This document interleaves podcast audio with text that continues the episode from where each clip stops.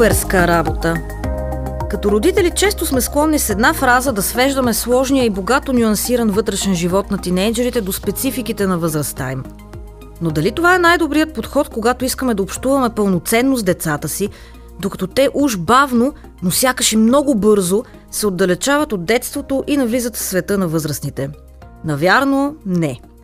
Водени от желанието да разбираме тинейджерите по-добре и да комуникираме с тях по-смислено и по-автентично, записваме това интервю в партньорство с Юсерин Дермо Пюр, известният немски бранд за висококачествена козметика против акне, който се обляга на науката, за да подкрепи както дерматологичното, така и психичното здраве на младите хора. За да ни помогне да се ориентираме какво се случва в главата на тинейджерите, тук с нас е Детелина Стаменова – психотерапевт с внушителна индивидуална практика и добре познато лице от екрана, където е била гост на различни предавания, в които се обсъждат аспекти на психологическите проблеми. Детелина е редактор на няколко книги и поддържа изключително посещаем блог, където пише по различни теми, свързани с психологията и терапията. Автор е на дневника за самонасочваща се терапия Разни мисли. Чуйте разговора ни сега. Здравейте, Детелина! Здравейте! Приятно ми е, че сме тук днес и ще си говорим за тинейджери, психика на тинейджери, ужаса от тинейджерите и пъпките, разбира се. Сега ще ви изненадам, защото освен за тинейджери, ще си говорим и за внезапно озовалите се в роля на родители на тинейджери и хора на нашата възраст, които с ужас установяват колко е голяма а, разликата и дупката, която дори понякога прилича на пропаст. Между тинейджерите и родителите им е пропаст или между днешните тинейджери и онова, което сегашните родители са били като тинейджери? То света изглежда върви така, като има дупка между поколенията, която от времената на древноримските мислители, които са забелязали, че всяко поколение е по-ужасно от предишното и света върви на зле, но сега още по-голяма заради нещо, което ние не можем да разберем. И това е всеки един от нас. И то е, че децата, които в момента са тинейджери, те са отгледани по съвсем различен начин. Защото ние сме различни от нашите родители, но и също така, защото това е първото поколение, което е израснало изцяло в дигитална среда. Заради това и а, има и все по-очертаващи се периоди на ранен тинейджърски вариант, среден и вече по-късен. Това съчетано с биологичната тема, там, където мозъка на всеки един тинейджер расте по различен начин, става още по-любопитно и е като един огромен лабиринт, в който а, ние като родители и като възрастни не знаем как да фигурираме, как да се справяме изобщо с а, тези хора, които са хем наши, хем ние си мислим, че ги познаваме, хем те функционират и разсъждават по един напълно различен начин и може би заради това аз толкова обичам да имам в кабинета тинейджери, защото ги намирам за изключителни, често пъти изпълни с толкова много нови идеи. А в каква посока така дигиталната ера промени социалния пейзаж? Можем ли да кажем дали в лоша или в добра, или амбивалентно и не можем в такива стойности да говорим? Не, не говорим за амбивалентност. Това е просто средата, в която ще сме. Стив Джобс ще се окаже прав с тези забележителни думи от 2007, когато представи за първ път смартфона.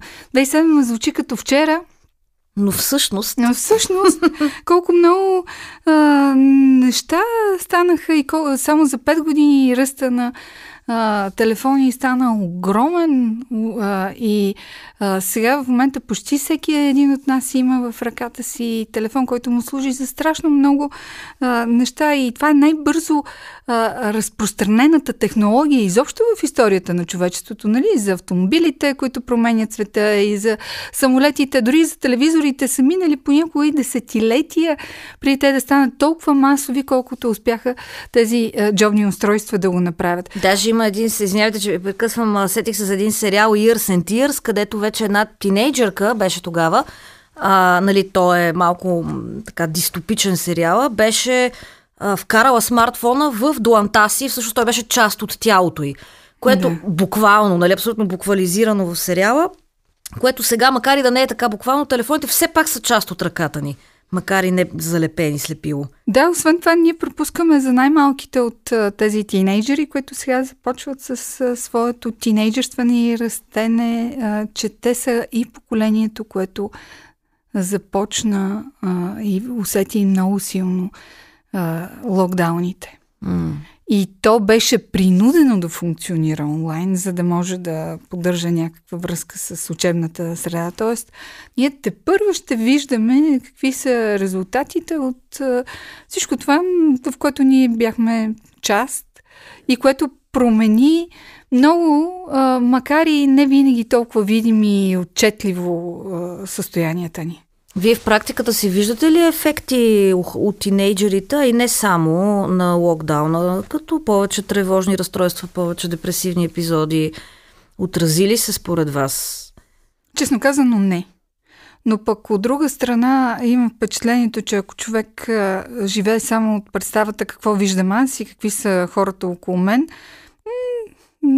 доста е балонесто живеем в едни потвърждаващи се истории, а това не е съвсем така. Като цяло се наблюдава по-голям ръст на депресивните състояния, но това не е депресии и не по-голямото усещане самота сред изобщо младите хора и по-специфично тинейджерите.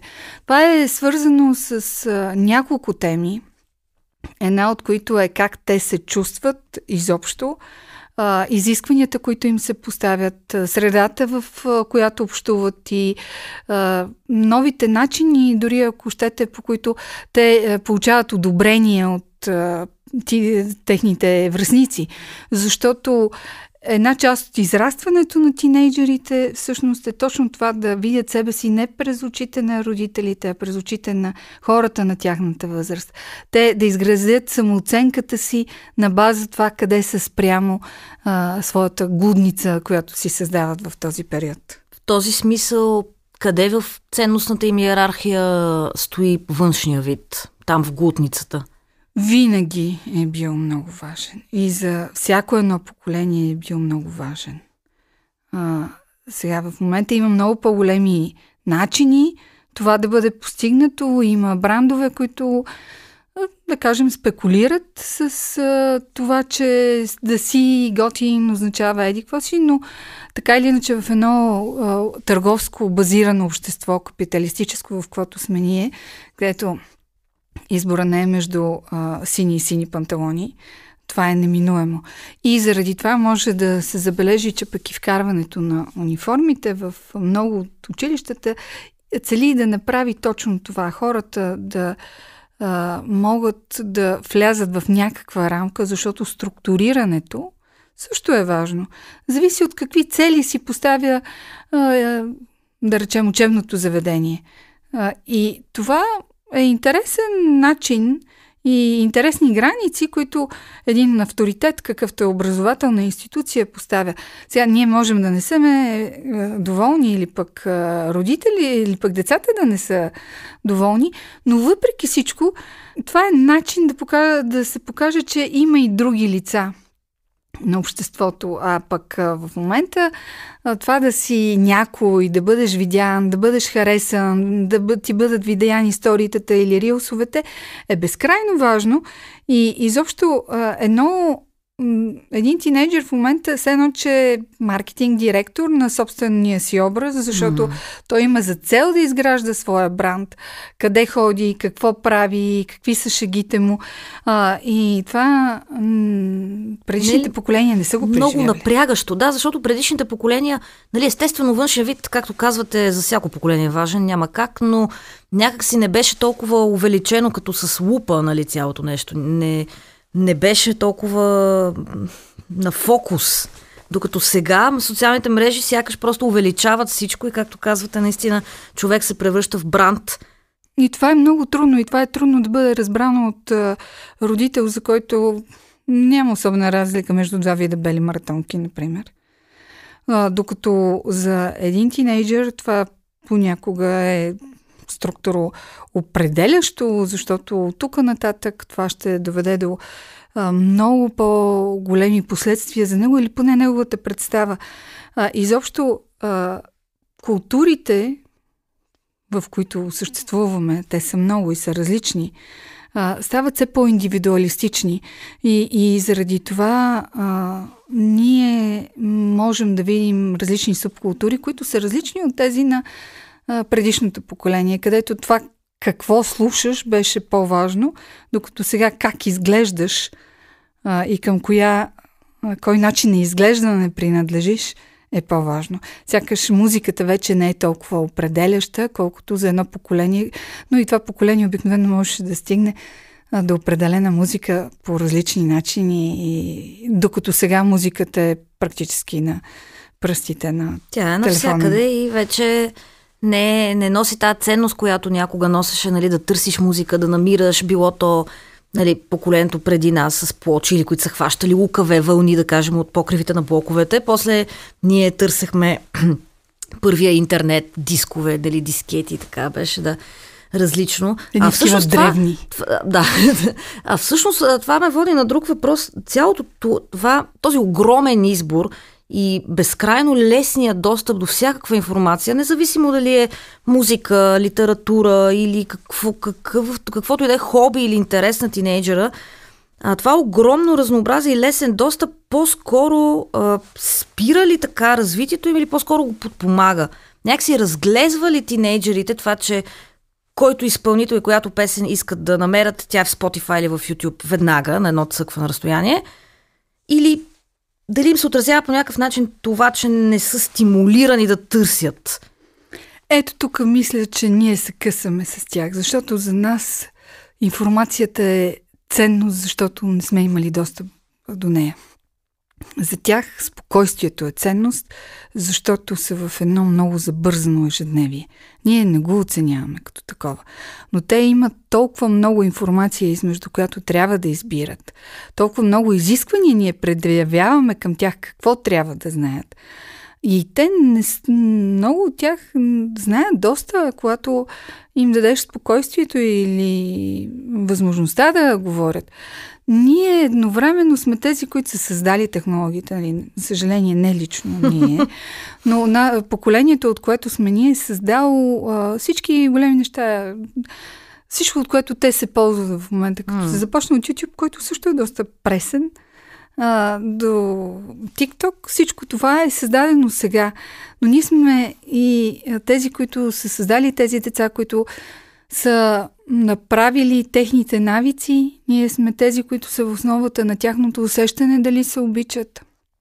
И наше задължение в момента е да не абдикираме, защото докато се подготвях за този разговор и си мислех, стигнах до една метафора, която може би е малко силна, но ние в първите години преди тинейджерството, ние правим съставките. Сега в момента те се опичат в трудността на тези 5 години между нали, 6, между а, започването на тин от 13 до към 19.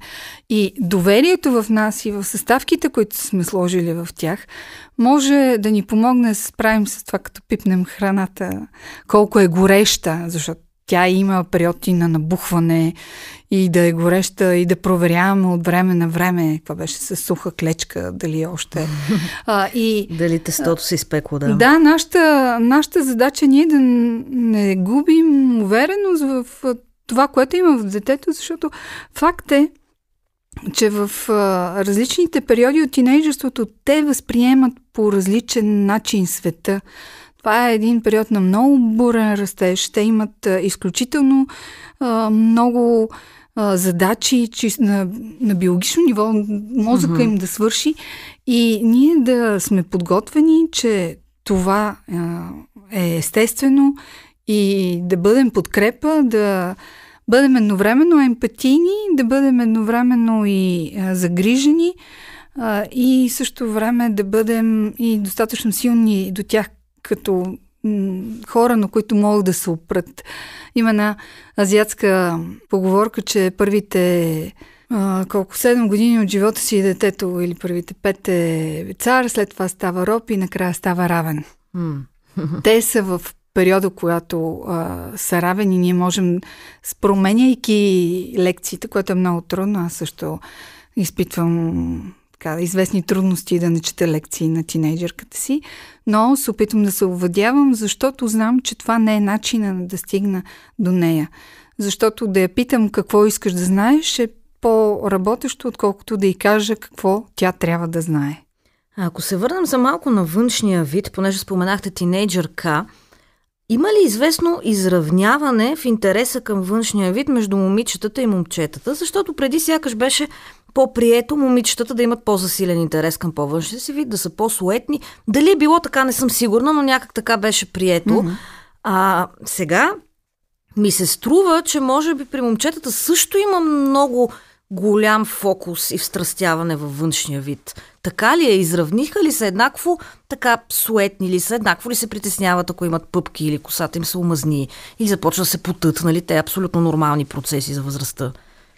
Миналата година по това време бях на една а, европейска конференция за хранителни разстройства, в която а, беше европейска, но имаше и американски лектори. А, бяхме се събрали в едно прекрасно граче в Тирол и там много сериозно на една от работните групи се дискутираше дали нарушенията в храненето да не бъдат наричани вече нарушения в храненето и проблеми с теглото. Като под проблеми с теглото се включваше и стремежа на мъжете да бъдат много мускулести. Mm-hmm. В корена си тези свръхзанимания с външния вид често пъти са свързани с тревожността.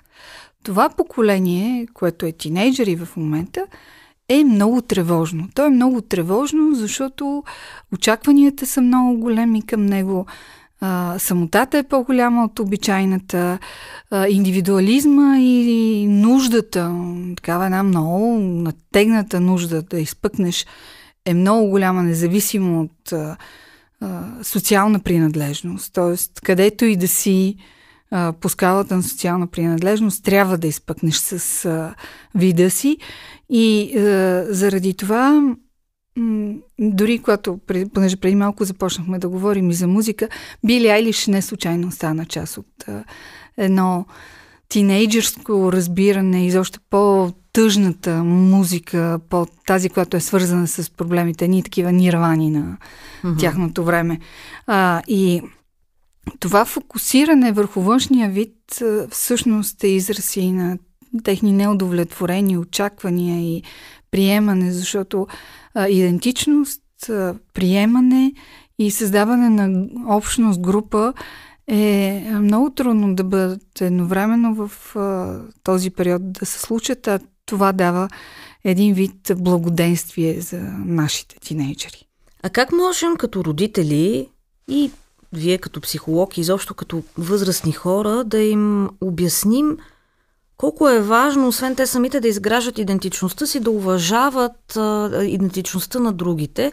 И тук ще дам директен пример с, отново с външния вид и кожата и акнето където децата, нали, тинейджерите с акне много често стават обект на подигравки от съучениците си. Така беше, когато бяхме и ние малки, така е и сега. Това не се е променило. Как можем да обясним на нашия тинейджър, че не е окей okay да се подиграва на някой, който има пъпки или някакъв друг естетически, дерматологичен или, както споменахте, проблем с теглото също окей, okay, защото това може да доведе до сериозни последици. Как можем да подходим към тях, така че да им обясним ясно защо е добре да уважаваме другия и пространството му, и разбиранията му, и външния му вид, и всичко. Ако не сме го направили докато е станал тинейджър... Късно почти няма никакъв шанс. Тоест, това започва да се кове от по-ранна възраст. Това да е не се от... подиграваш, да не се присмиваш, да не си гаден с другите. Ами то, то, това идва на ниво семейство и това вие как а, се отнасяте и дали критикувате другите хора заради външния им вид. Да. А в България това е голям проблем. Хората, като нямат какво да те убият, те обиждат за бузите, краката, корема или каквото се сетят. Ние сме, от Чудомир как косийки не съм като тях, започва най- много силно писано. И това е една голяма борба, която, понеже ние сме научени да говорим така за хората, обижайки ги за външния вид, А, това възрастните трябва да променят и децата ще го последват. Сега хубавото е, че е, е, много от тях заради тази идея за индивидуализма, заради търсенето на лични пътища, все по-малко това стават а, теми за турмоз. Защото а, експериментите им са много повече, свободата на избор на ако щеш професия, занимания, всичко останало расте и те, ай да не забравяме филтрите, а, които са в социалните мрежи, също много помагат а, да задраскаме един период от живота си, използвайки хубави а, филтри. Но а, тинейджерите в ранната си фаза много мислят в а, графата правилно и погрешно. А, те, това 13-14, и тогава средата, в която са, много може да спомогне на нашите усилия, те да не критикуват а, околните. И след това м- май няма тинейджър без пъпка. И а, старото златно, а на тебе би ли ти било приятно, ако някой ти се подиграва? Може и да проработи. А, защото а, в същото време това да бъдат зли, откровено зли, е нормално, или поне карано е в природата ни, защото а, в тази фаза от живота си те са силно егоцентрични, вярвайки, че и другите са такива и трудно могат да видят света от а, друга перспектива. Много често им липсва емпатия а, и са малко безмилостни. По-важно е какво прави този, който е обиден. Защото... А какво да прави? Какво бихте посъветвали ваш пациент или клиент, който тинейджър, който идва с оплакване, че има сериозно акне и съответно отнася подигравки в училище, страдат му оценките, самочувствието и така нататък. На какво, какво бих, бихте го насочили? Към добра хигиена и да не яде чипс. Окей. Okay. Единствено. Защото а, училищният тормоз е една много друга голяма тема, с която много български деца се сблъскват. Те се сблъскват и онлайн. А, и тук ролята е а, и на родителя, който да... Сега, естествено, никой няма да каже на родителя с толкова лесно тормозиме, но ако родителя е създавал едно усещане в детето, че това е период, който минава, че а, грижите, които полагат, ще имат своя резултат, то тогава детето много повече може да устои на обидите, особено осъзнавайки, че ако не бяха пъпките или акнето, щеше да бъде раницата, ако не щеше да бъде шапката, ако не щеше да бъде... Тоест, Обекта не... е взаимозаменяем. Въпросът е, да. е, че винаги има за какво човек да се хване, разбира се, да. Тинейджерството ни научава и да живеем в обществото, където вече родителите не седат отстрани в градинката и тинейджерството ни научава, че има и хора, които са лоши към нас. И това тяхно поведение ние можем да изберем дали да се конфронтираме, дали да го игнорираме и какво да правим. Затова и по-скоро един родител да следи за токсични приятелства, в които другия се възползва от а, детето, а, като откровенно най-ясното, че нещо се случва е тогава, когато детето не смее да каже или когато другото дете казва само да не си посмял да кажеш на вашите. и дори когато кажем, ако да си знае. Не, да, принцип знаят повече от нас в този си период от живота, но им подскажем, че това е реплика, която предвещава проблеми. Mm-hmm. А, да си го знаят. А, те биха могли дори да не ни го споделят, да бъдат а, така с по-голяма резерва по отношение на замислите, на а, своето приятелче, което може след време изобщо не се държи така, заради този егоцентризъм, за който споменах всъщност. Да, да, се. Тоест да бъдат по-бдителни към така определени неща и определени фрази, както... Да, и по, по-разбиращи, че нещата не са черно-бели че другия също си има своите страхове. Не да ги толерираме безкрайно, но да не забравяме, че ние не зависим винаги от а, чуждото мнение. То е просто мнение. Не може и да не го чуем. А, един тинейджър а, живее сложно, той има своите страхове и проблеми, които не са точно тези, които родителя мисли, че са. И родителят би могъл да пита, а не да казва какви са проблемите на тинейджера, за да може да бъде евентуално в негова а, помощ. И а, тъй като, когато говорим за акне, а, и тъй като то все повече и повече се появява и при, особено при жени след тинейджърски години средна, има модели, които са разработени за това как акнето се лекува и какви са причините за неговия происход. И се знае, че психологическата компонента е много голяма. Да, има биологична, но психологическата е много голяма. За отключването на акнето. И за неизлекуването. Uh-huh, uh-huh. И стреса е едно от тях. Това е много важно. И тук в това търсене на какъв е проблема, вместо да му се караме, дори ние бихме могли да модулираме собственото си отношение към тинейджера. Ние какъв стрес му създаваме?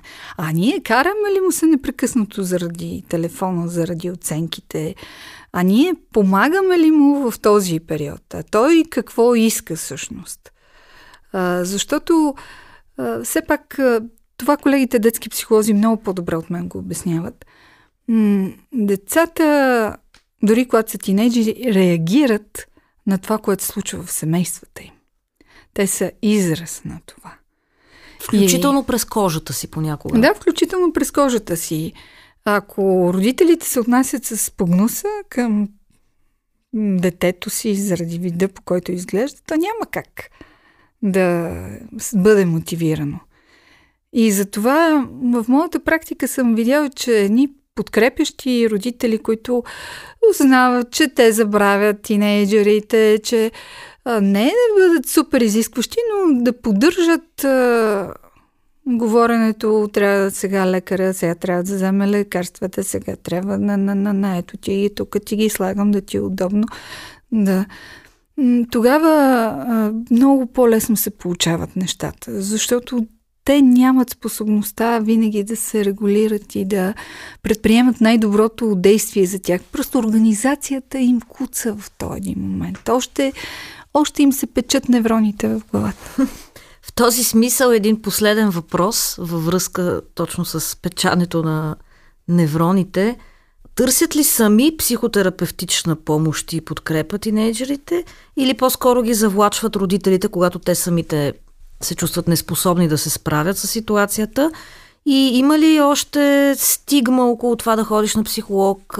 Срамно ли е пред съучениците, че си бил при психоложката, примерно? Отнасят ли се нови подигравки за ти лут ли си, бебате, по този повод? Или вече започват този мрак на стигмата лека по лека да се разчупва и да става нещо нормално и здравословно човек да потърси психологическа подкрепа, когато има нужда от нея. Често пъти, за да стигнеш до психотерапевт, насоката от лекар, независимо дали психиатър, дерматолог, гинеколог понякога, общо практикуващите лекари също. Има причини, поради които колегите виждат и ми прави впечатление, че все по-често, включително и гастроентеролозите, заради стомаха, който е един от органите много тясно свързан с нашата психика. Това е едното. Че в медицинската общност, включително и когато говорим за затластяване, се търсят и тези причини.